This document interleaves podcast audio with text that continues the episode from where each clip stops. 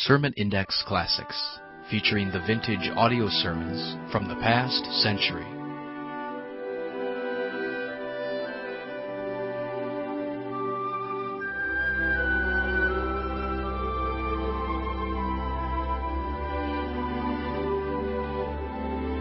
Welcome again to Sermon Index and today's program featuring some of the best sermons preached in the last century. This program is provided by the Ministry of Sermon Index. For more messages, log on to our website, www.sermonindex.com. Now, here's today's program.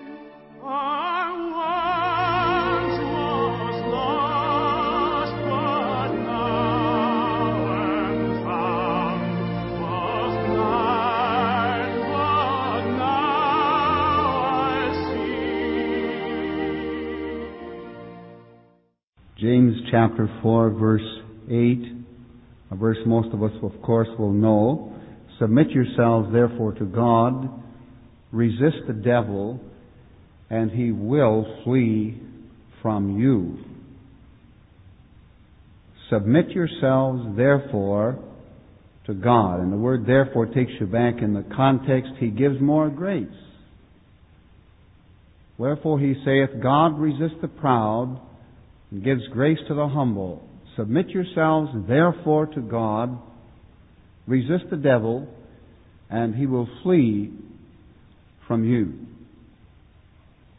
We have discovered that people who are demonically afflicted or invaded find it impossible to yield, to respond to normal counseling techniques. They may come forward in meetings and be counseled with again and again. I was in Texas and a girl, they called her Sally the Surfer because her parents were very wealthy and she just spent, it seemed, the entire year going from one beach to another surfing. That's all she did. And she happened into our meetings, came forward once, made no progress at all, came forward twice. I believe she came forward three times altogether. Then I talked with her personally and discovered she was involved in several areas of the occult. So we showed her what this meant as far as God was concerned, mainly using Deuteronomy 18, and she yielded to that, and we dealt with the occult problems, and immediately she was able to lay hold of a spirit-filled life. She was able to commit herself to God. But this we find is quite normal when people are demonically invaded. They find it almost impossible to respond to normal counseling techniques. And the problem they have has to be dealt with before they can respond in a proper way to the call for a total committal of their life to God. How do people get involved in the occult? Mainly, I would say probably 95% of the people that are involved, they got that way by using some occult thing. Ouija board or having their palm read or going to a fortune teller or uh, oh psychometry, psychography, Scientology, Vitagenics, all these different things that people talk about and that are available today. They've been involved in one or more of these things. 95% of the people we counsel with have been involved in this way. In Deuteronomy chapter 18, we have eight areas of the occult listed. Today, I think I mentioned in the previous lecture, there are probably now at least 150. Not only this, there are new games uh, coming off, I was going to say off the press, and some of them are, week by week. Some, I don't even know what some of them are. A man up in Prince Albert has recently invented three occult games. I don't even know what they're called. All I know is they're on the market. So people come to me and say, you know what this is? I've never heard of it. It's about impossible, it seems, to keep abreast of it all. Because there's money in this area, and that's attracting some.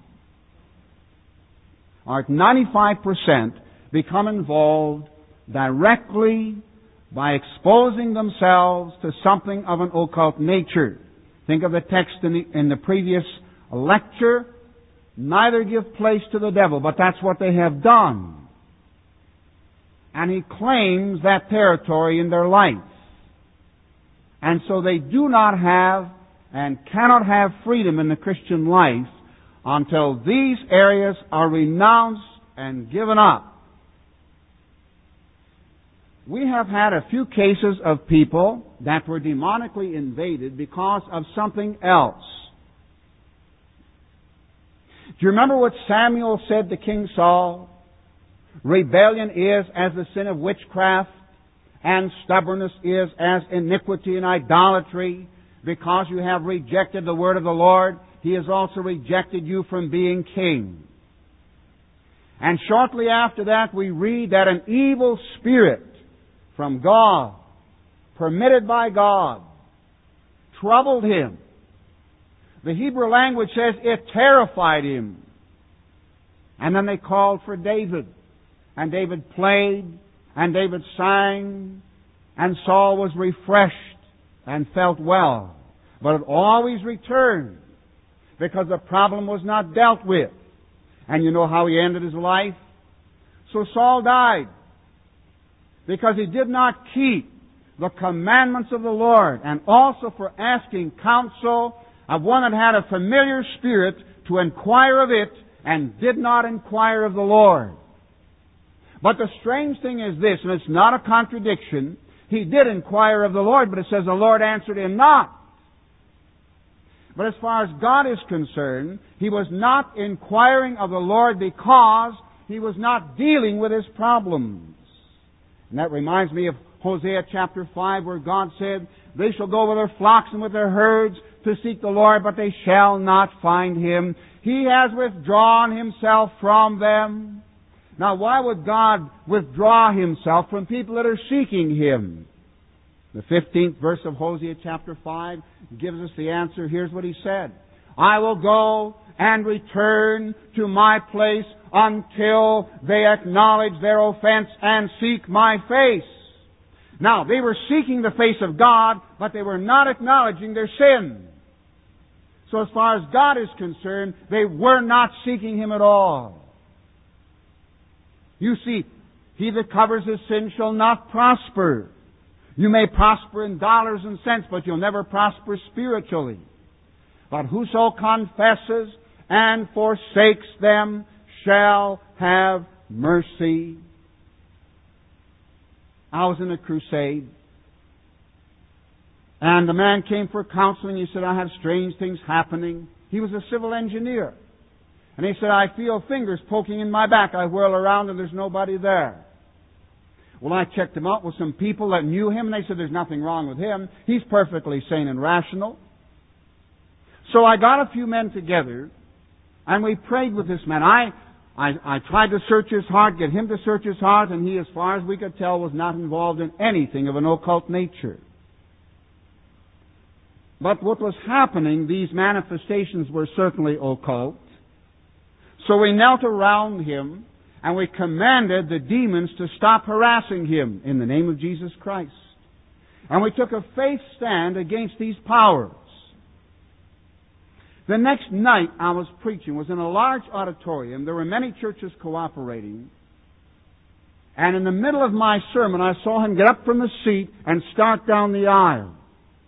In the queerest serpent-like motion you ever saw. And the closer he got to the front, the lower down he was to when he got to the front pew, he was bent almost double. And I kept on preaching and watching him, and he moved over here, and suddenly it was like a giant hand hit him on the back and knocked him flat on his face on the carpet, and he rolled over on his back, and a voice cried out of him twice, a loud voice, Jesus Christ, have mercy on me. I believe it was the demon calling out through him. Because Jesus Christ was about to honor the faith of the brethren that prayed with him the day before. And the demon knew he had to go, and he did not want to go. Two men rushed down to him. They said his body was as rigid as if he was made out of steel or stone. They prayed a short prayer over him, and he was instantly released. In talking with him afterwards, he told me this that for many years he had wickedly and stubbornly resisted the known will of God in his life. Rebellion is as the sin of witchcraft to God, and stubbornness is as iniquity and idolatry. We might just as well worship an idol as be stubbornly persistent against the will of God. Then hypocrisy of long standing, sometimes. Do you remember it says the Spirit expressly says, the Spirit states expressly that in the latter time some shall depart from the faith, giving heed to seducing spirits and doctrines of demons,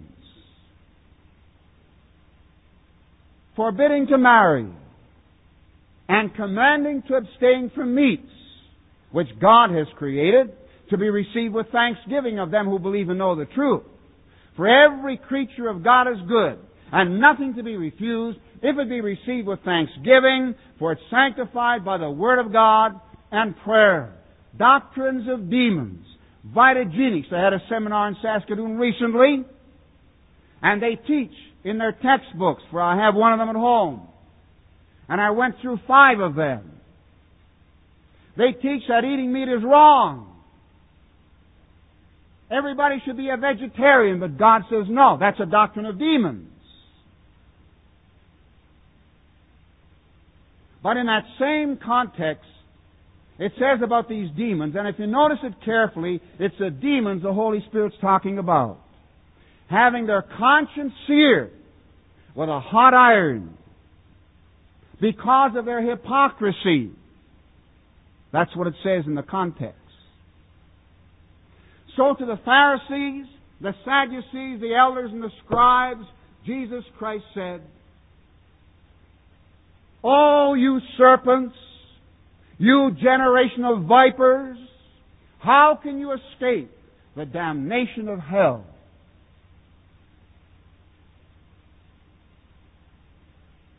Serpents? Vipers? Those are terms re- re- reserved for the devil and his servants, but they're used of men. What was the cardinal sin of the Pharisees, the Sadducees, the elders, and the scribes? Read Matthew chapter 23. It was hypocrisy. Woe unto you, scribes and Pharisees, hypocrites! All their works they do for to be seen of men. Devouring widows' houses for a pretense, making long prayers. He said you'll receive the greater damnation. And hypocrisy that's conscious, that's planned and carried out over a long period of time may result in demonic invasion. Then here's something else. If people accept something, some teaching, some idea, something they know is wrong, and something that is particularly wicked, like Judas Iscariot. Ever notice this in uh, John chapter 13, first of all, verse 2, then verse 27? What happened?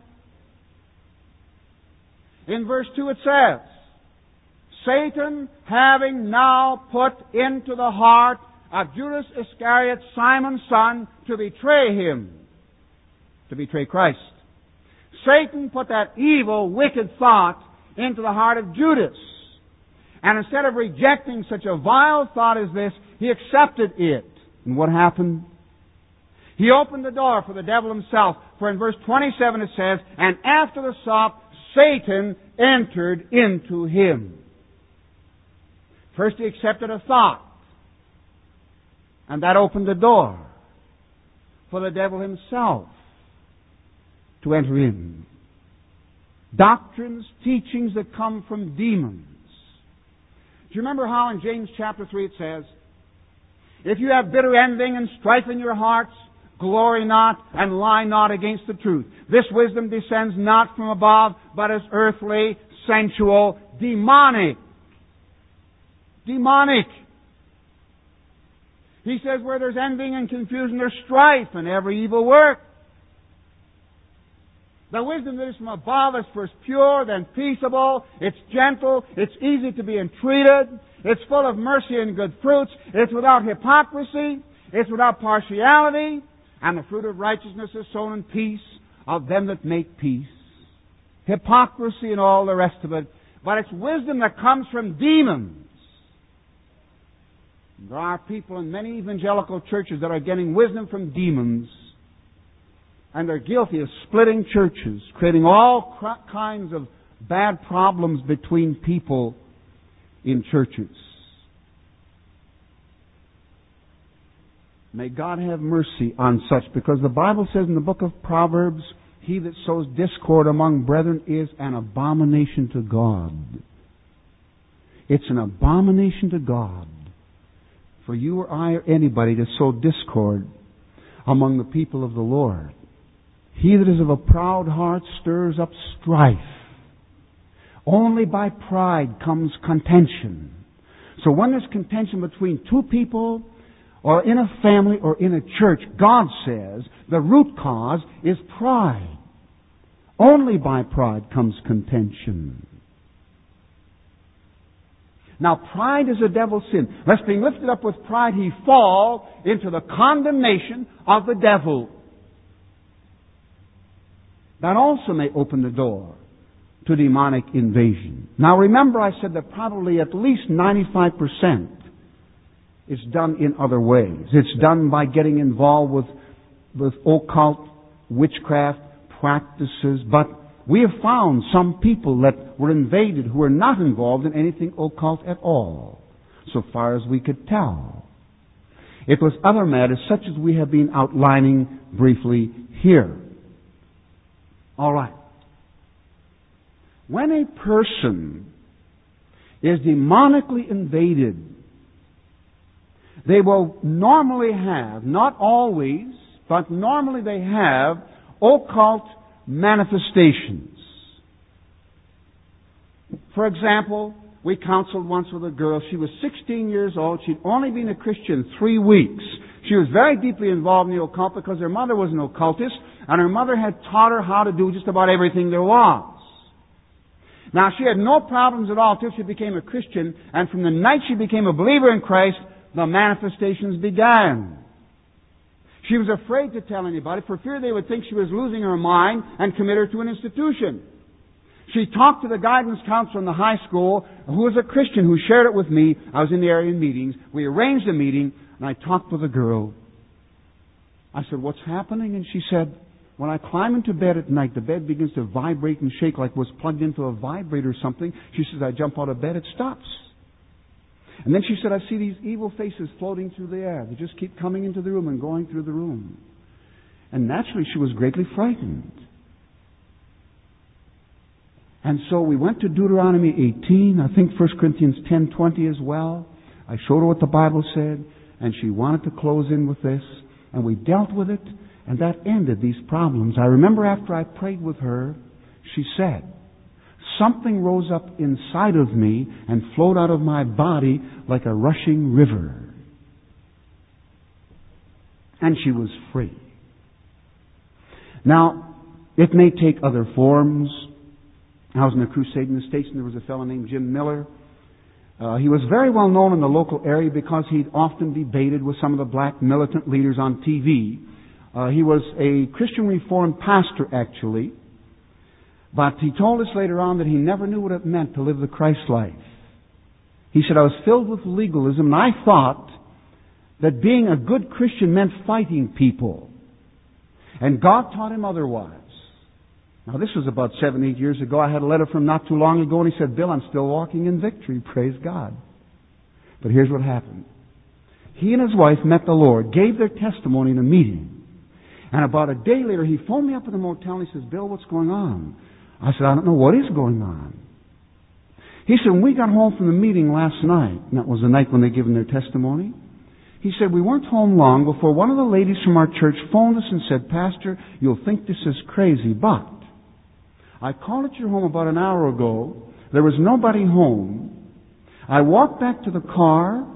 Then she said, for some reason I turned to look back at the front of your house, and I saw something shapeless, black, moving back and forth in behind the window. Now she says, maybe I was hallucinating. I don't know, but I felt I should tell you. So they didn't think anything of it. They thought, well, it's kind of strange, but that same night, they had two daughters, and that same night, the parents were in their bedroom, and they heard this daughter scream. And they ran into the bedroom, and she was cowering in fright and hysteria on her bed, her Bible lying beside her. And he told me, he said, we asked her what happened, and she said, I was lying here reading my Bible when a horrible black thing fell on me from above and almost suffocated me down in the bed. He said, Bill, what is this, witchcraft? I said, well, it sounds like it to me. Well, he said, I don't even believe in that. Well, I said, listen, hang up, talk to your daughter, and find out if she's been involved in the occult. He phoned me back in less than 10 minutes and said, hey, my daughter's been into four areas of the occult. And then, after he hung up the second time, he thought to himself, he told me this a day or two later, I thought to myself, well now, if my oldest daughter is involved in this stuff, I wonder about my other daughter. So he talked to his other daughter, and she was involved in about double as many areas of the occult as the other daughter was. I told them how to deal with it, and they dealt with it, and there was never again, as far as I know, any further manifestation of this kind. Rappings on the wall, things disappearing and appearing, and all this kind of thing that sometimes go on. Not always, but sometimes. All right. How do we deal with it? Where do we start? I start by giving the person a list of about 50 or 60 areas of the occult. Some have asked for this list and have uh, copied it, and that's fine. You can do that if you wish. Then I read that, or I have the person read it, and I tell them now, if you've done any of these things or anything not mentioned on the card, please tell me what it is. And I make a list. I may only get two things, one thing, I may get 15. I've had as many as 33 from one person. Then we go over to Deuteronomy chapter 18. And I'm going to turn there now and just read what it says because we referred to that before and I haven't actually read it. Uh, many of you, of course, have. And here's what it says. When you are come, that's verse 9, Deuteronomy 18. When you are come into the land which the Lord your God gives you, you shall not learn to do after the abominations of those nations. There shall not be found among you anyone that makes his son or his daughter to pass through the fire, or that uses divination. That's a very wide umbrella. Or an observer of times, astrology, horoscopes, or an enchanter, or a witch, well, we would call that a medium, or a charmer. There are blood charmers. There are people that can heal diseases in your body. They can stop bleeding and all this kind of thing. They can make warts and wens and blemishes disappear. I've talked to people who have had many of these things done to them by occult healers. They didn't realize these people were occult because sometimes they use the names of the Trinity. They'll even sing Christian songs. The white magic people will, not the black magic people. All right? A charmer, a consulter with familiar spirits, a person who consults or tries to get information from these people, or a wizard. The word wizard basically means a knowing one, referring to a person who with the power in contact with these demon spirits will use that power in a bad way to hurt other people. A necromancer, that's a person who tries to talk to the dead. Now notice, all that do these things are an abomination unto the Lord. And because of these abominations, the Lord your God doth drive them out from before you. That is, the Canaanites, the seven nations in the land of Canaan, were expelled from the country because they were deeply involved in the occult. They'd done all of these things. Goes on to say, Thou shalt be perfect with the Lord thy God. For these nations which thou shalt possess hearkened unto observers of times and unto diviners, but as for you, the Lord your God has not allowed you so to do. And then comes a beautiful prophecy about the Lord Jesus Christ. And it's not by accident it occurs here. The Lord thy God will raise up unto thee a prophet from the midst of thee, of thy brethren, like unto me, Moses said, like me. Him unto him you shall hearken or listen. And it comes up again then in verse 18, I will raise them up a prophet from among their brethren like unto thee, and will put my words in his mouth, and he shall speak unto them all that I shall command him. So Jesus Christ, when he came, said, My doctrine is not mine, but his that sent me. He gave me a commandment what I should say and what I should speak, exactly as we find here in Deuteronomy chapter 18. So what God is saying is this, never go to an occult source for information or for help. Go to Christ. Go to Christ. Jesus Christ is mentioned in the epistles altogether a thousand times. How often is the devil mentioned there? Fifty?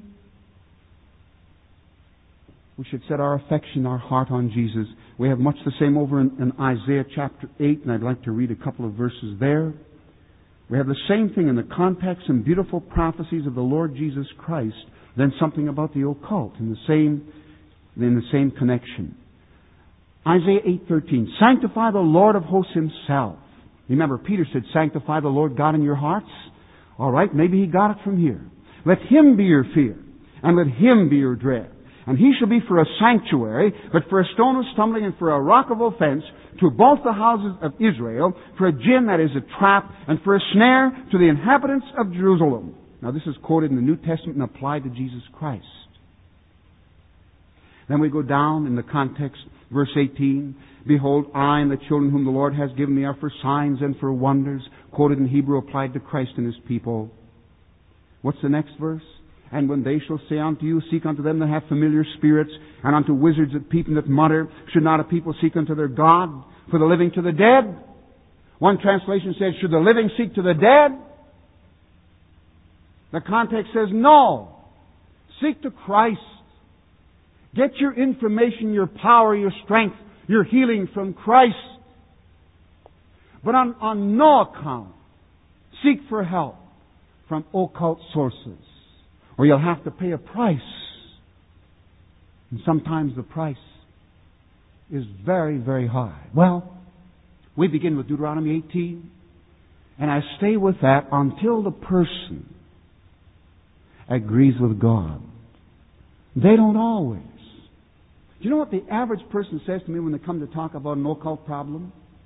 I used the Ouija board, ha ha, but I didn't really believe in it. It was just a stupid game. Or, I read the horoscopes, but man, I don't believe the horoscopes. That's just a bunch of ink on paper. Almost everybody that comes for counseling begins in a way like this. What are they doing? Well, some of the other speakers talked about this. You know how it started in the Garden of Eden? Dick Sipley told us that.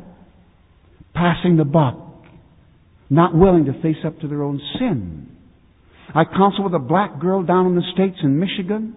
And as soon as she read Deuteronomy 18, she just melted in a heap of tears and she said, Oh God, God forgive me that I've transgressed against you.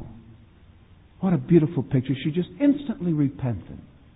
And others again say, Well, I don't think it's all that bad. And I stay with them if I possibly can until they agree with God and look at it from God's viewpoint. And it sometimes it takes a while. And I must say, fr- frankly, I hit this as hard as I can. It's an abomination to God. What is an abomination? It's something that God wants to spit out of His mouth. And we saw the reason in the previous session because we're guilty of having fellowship with demons. In one of our best known Canadian Bible schools, and a girl from our church was there when it happened and told us all about it.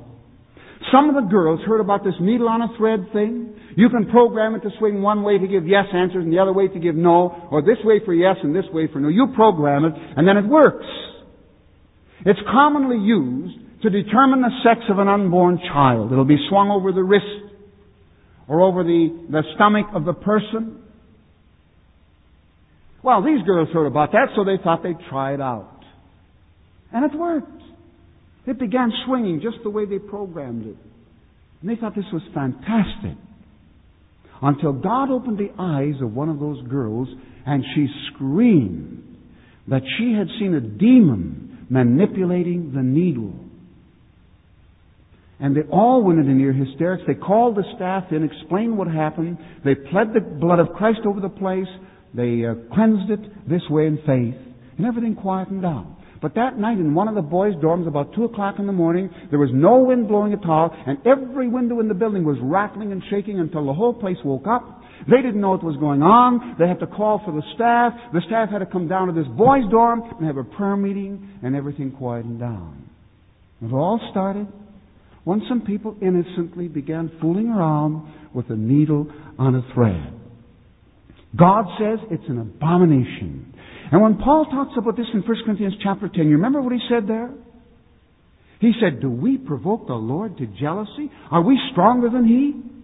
Because when a Christian believer, in one of these ways, gives ground to the devil, you are provoking your God because you're starting to give your allegiance to the prince of darkness who hates God in Christ.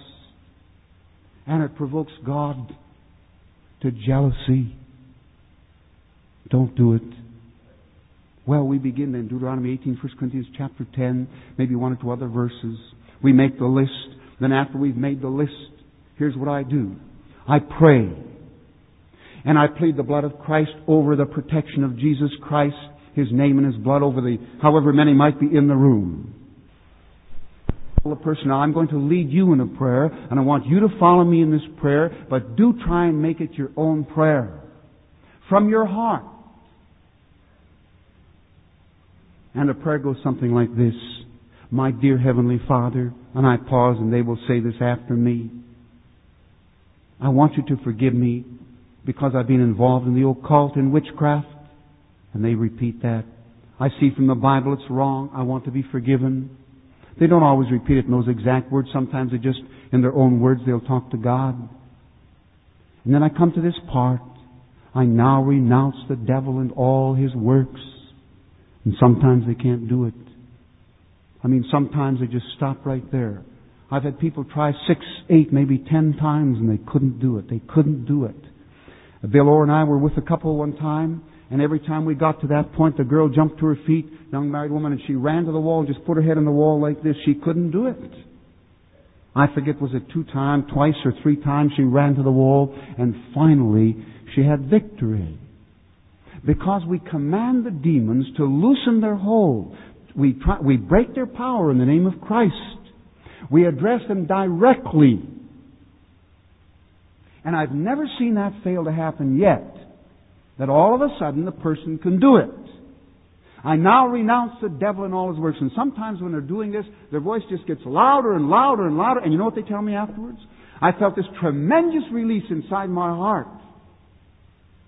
I now renounce the devil and all his works.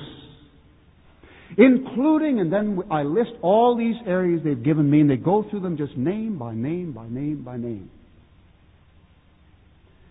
I was in Washington couple of years ago, and a girl came for counseling, 23 years old, a young married mother. And she said, I'm in such trouble mentally. She said, I think, she said, I've been thinking of suicide. I said, what, what's going on? And so she told me.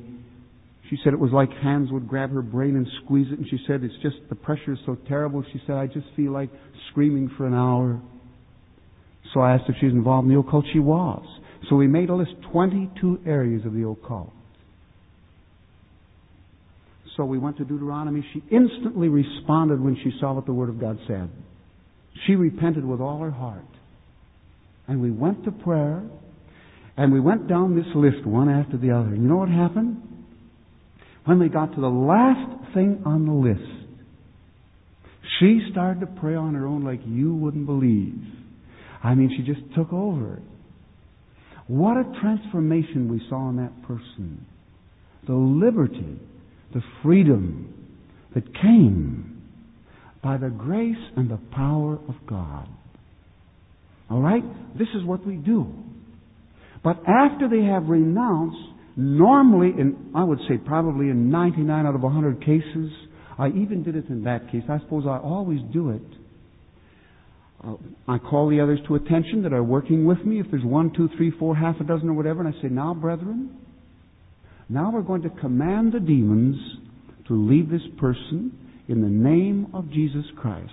And the essential ingredient now is faith. To believe that God will do it.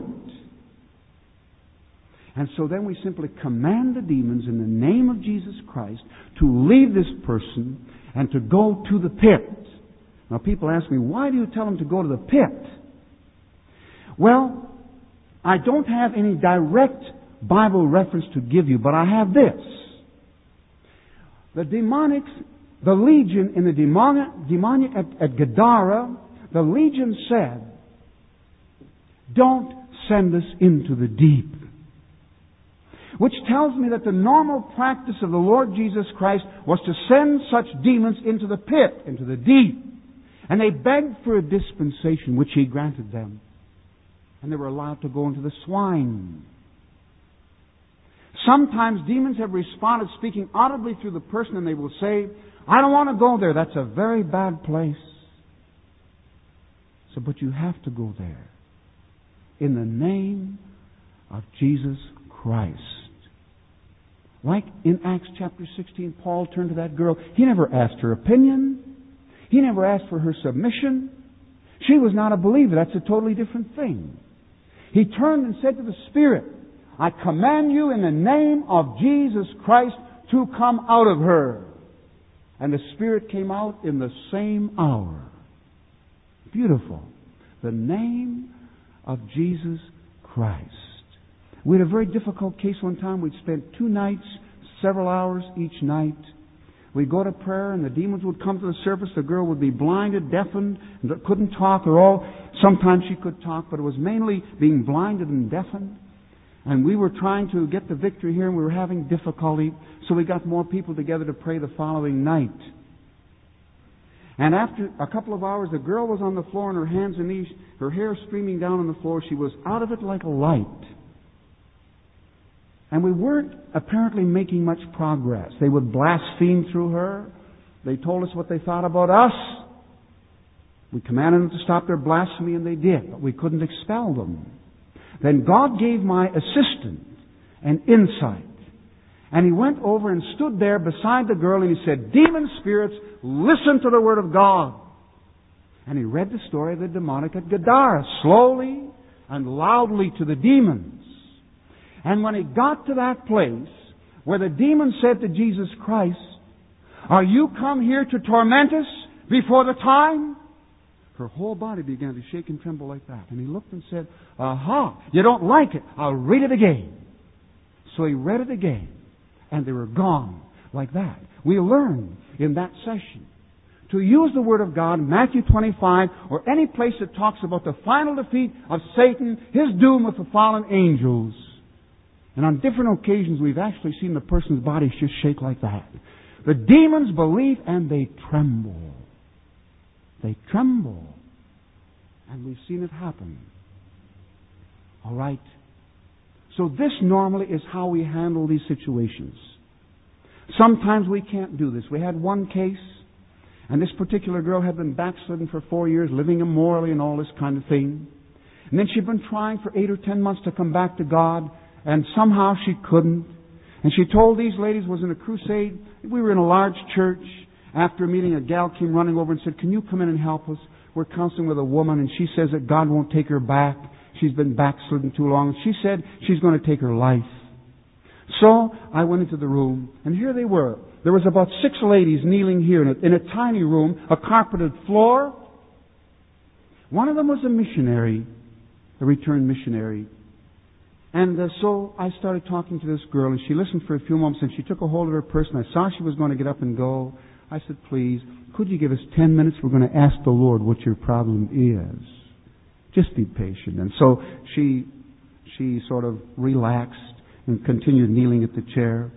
And frankly, I didn't know what to do. So I prayed in my heart and I said, Lord, what do we do? What is the problem? And just as clear as anything could be, the impression came this girl is demonized. Now, I didn't want to tell this group of people here that the girl had a demon problem because apart from the missionary lady, and perhaps not even she, none of these women had had any experience, I was sure, in the area of the occult. So I prayed in my heart again and I said, Lord, if it's really a demon problem, would you give me some sign right now that it is? You know, sometimes people say you shouldn't put out a fleece because it only happened once in the Bible. No, it didn't. It happened just about 12 times altogether. Eliezer put out a fleece. Many others put out fleeces in the Bible. It's not something we should be doing all the time, and I very rarely do it. But there's times like this when there's no other you have re- recourse to nothing else, and so I just said, Lord, give a sign. I hadn't finished that prayer two seconds. Now nobody knew I was praying except God.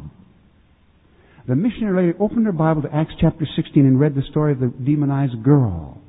When she finished that short account, our eyes met, and she nodded her head up and down, and I nodded back to her, and I said, God has rather clearly indicated that this girl is demonized, and we're going to have to band our hearts, our faith together, and order these demons to leave. Now, in that case, I didn't have a list. Frankly speaking, I knew so little about it then. I didn't know how to go about it, and it worked anyway. God is so gracious. So what we did, we went to prayer. We ignored the girl. She was kneeling here, looking around in a rather startled fashion. And then I said, Demon spirits, we order you, we command you in the name of Jesus Christ to go to the pit, never to return.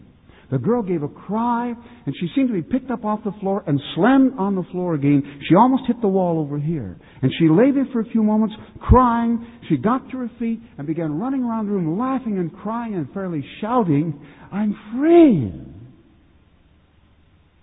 And she went tearing all over this big church trying to find people to tell them what Jesus had done.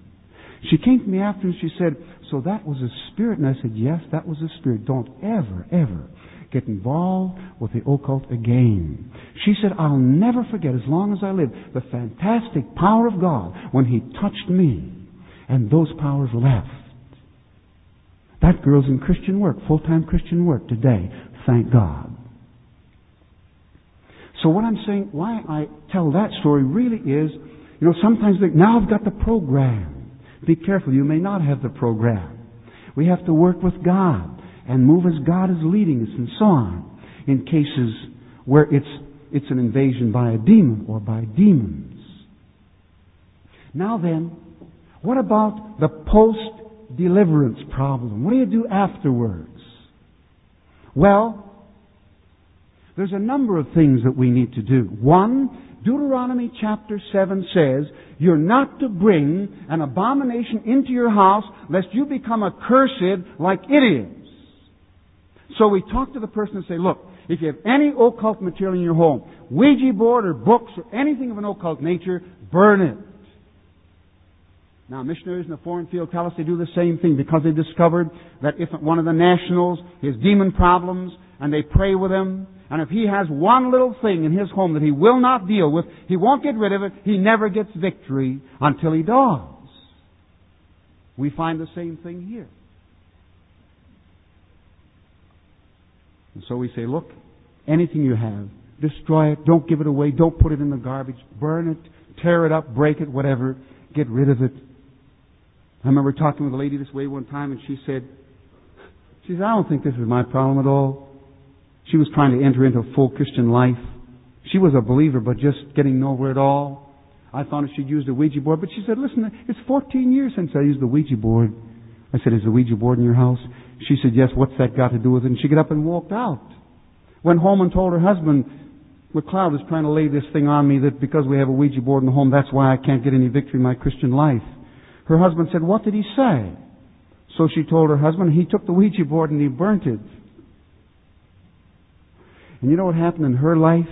It was only a matter of a couple of days until she entered into a beautiful walk with God. So that's one thing we make sure of in the post ministry, like post deliverance ministry, make sure they have nothing in their home. Then if you remember in Matthew chapter 12, a story Jesus Christ told, when the unclean spirit has gone out of a man, he walks through dry places seeking rest and findeth none. So what does he do? He says, I'm going to go back to my house where I came out. And he comes back and he finds it empty, swept, and garnished. It's been all cleaned up. And there's new furniture in the house. But there's nobody living there. He goes, he takes seven other spirits, more wicked than himself, and they go in and enter into that man, they dwell there, and the last state of the man is worse than the first. Now he's got eight demons instead of just one. What is Jesus Christ saying? Post deliverance ministry, you'd better make sure you're filled with the Spirit of God.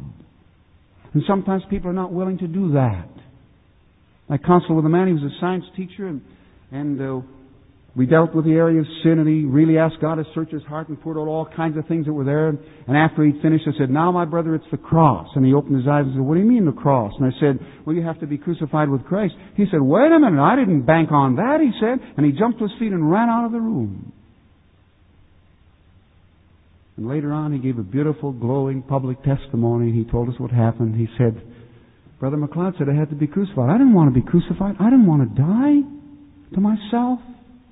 He said, I ran out of that room, I got in my car, I drove for home, and all the way home the Lord sat in the seat next to me, kept telling me Galatians 2.20, Romans 6.6, Colossians 3.3. And he said, I got out of the car, ran up into my bedroom, I slammed the door, and Jesus was waiting for me in the bedroom.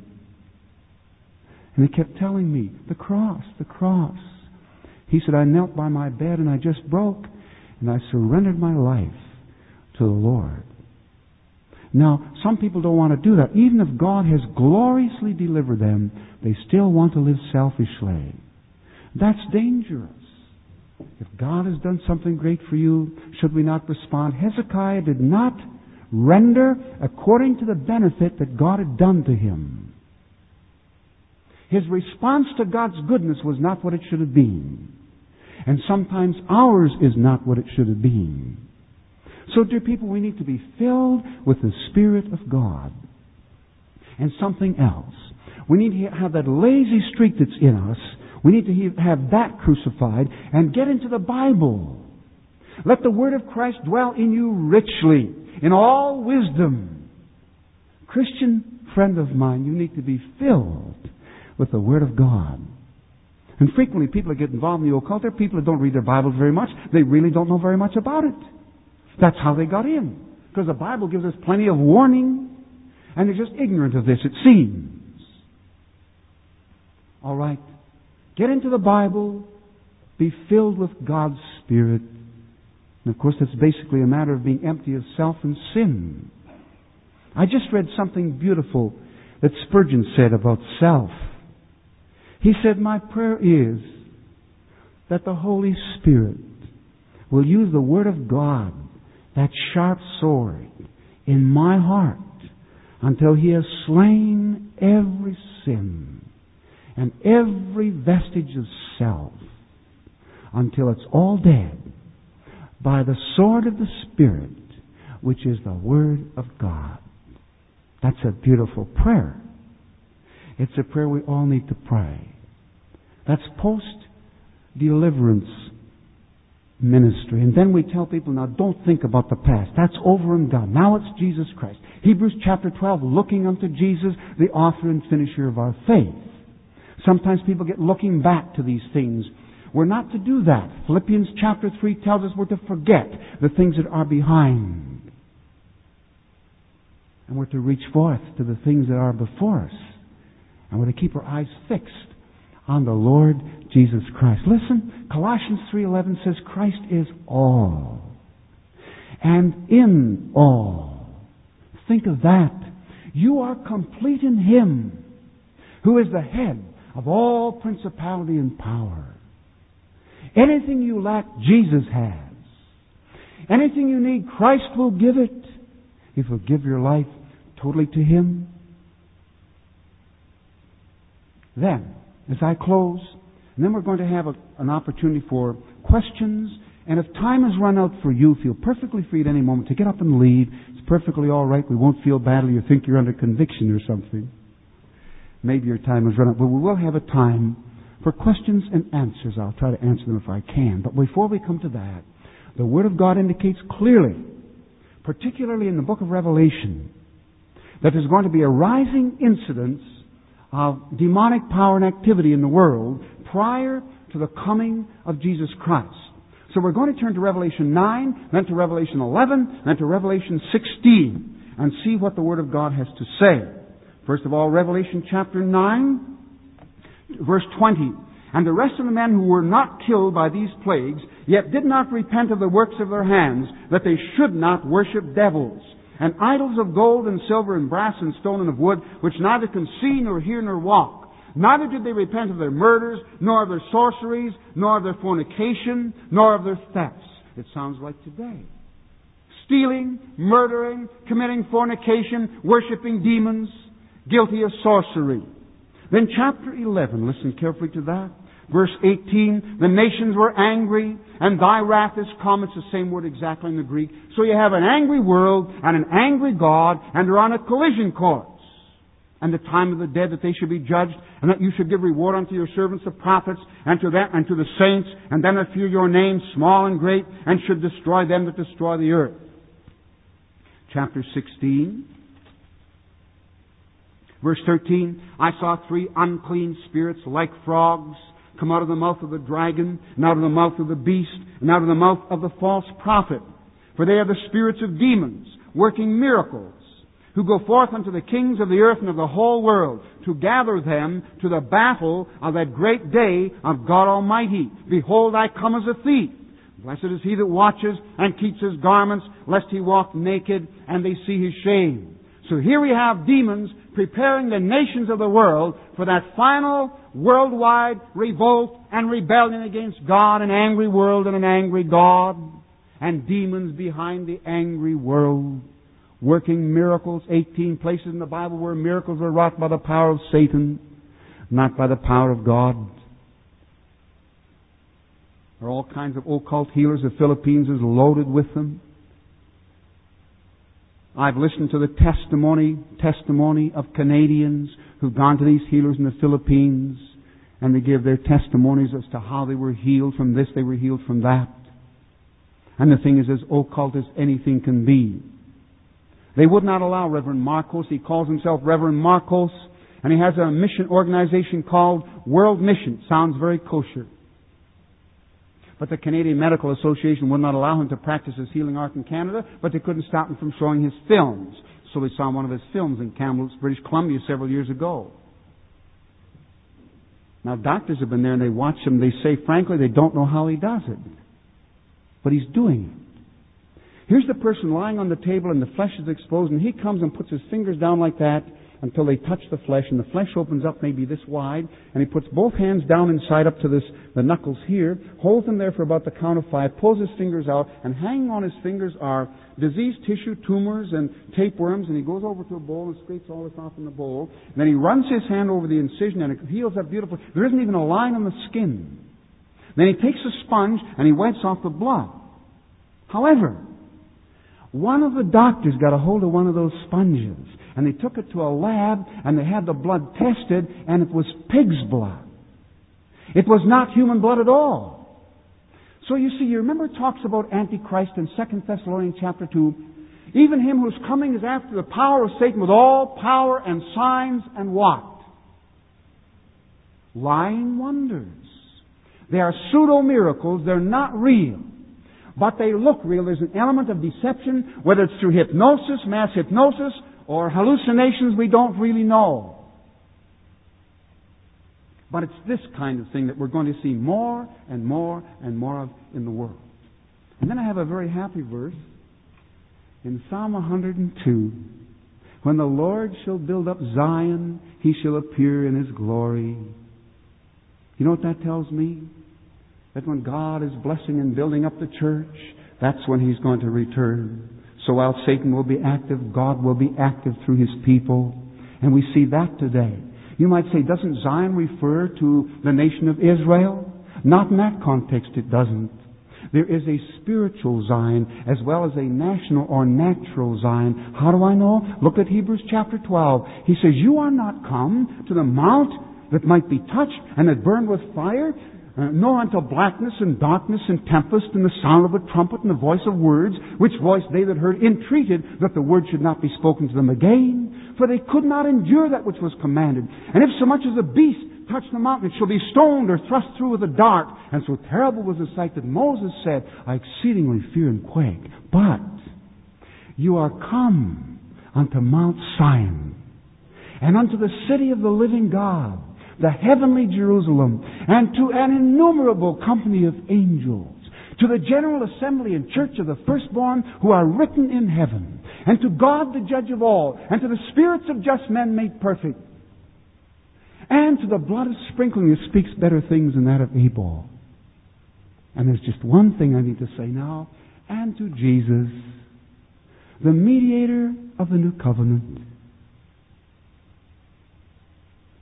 So, when the Lord shall build up his heavenly spiritual Zion, he'll appear in his glory. And that's one of the reasons why I think we're seeing all around the world an outpouring of the Spirit of God.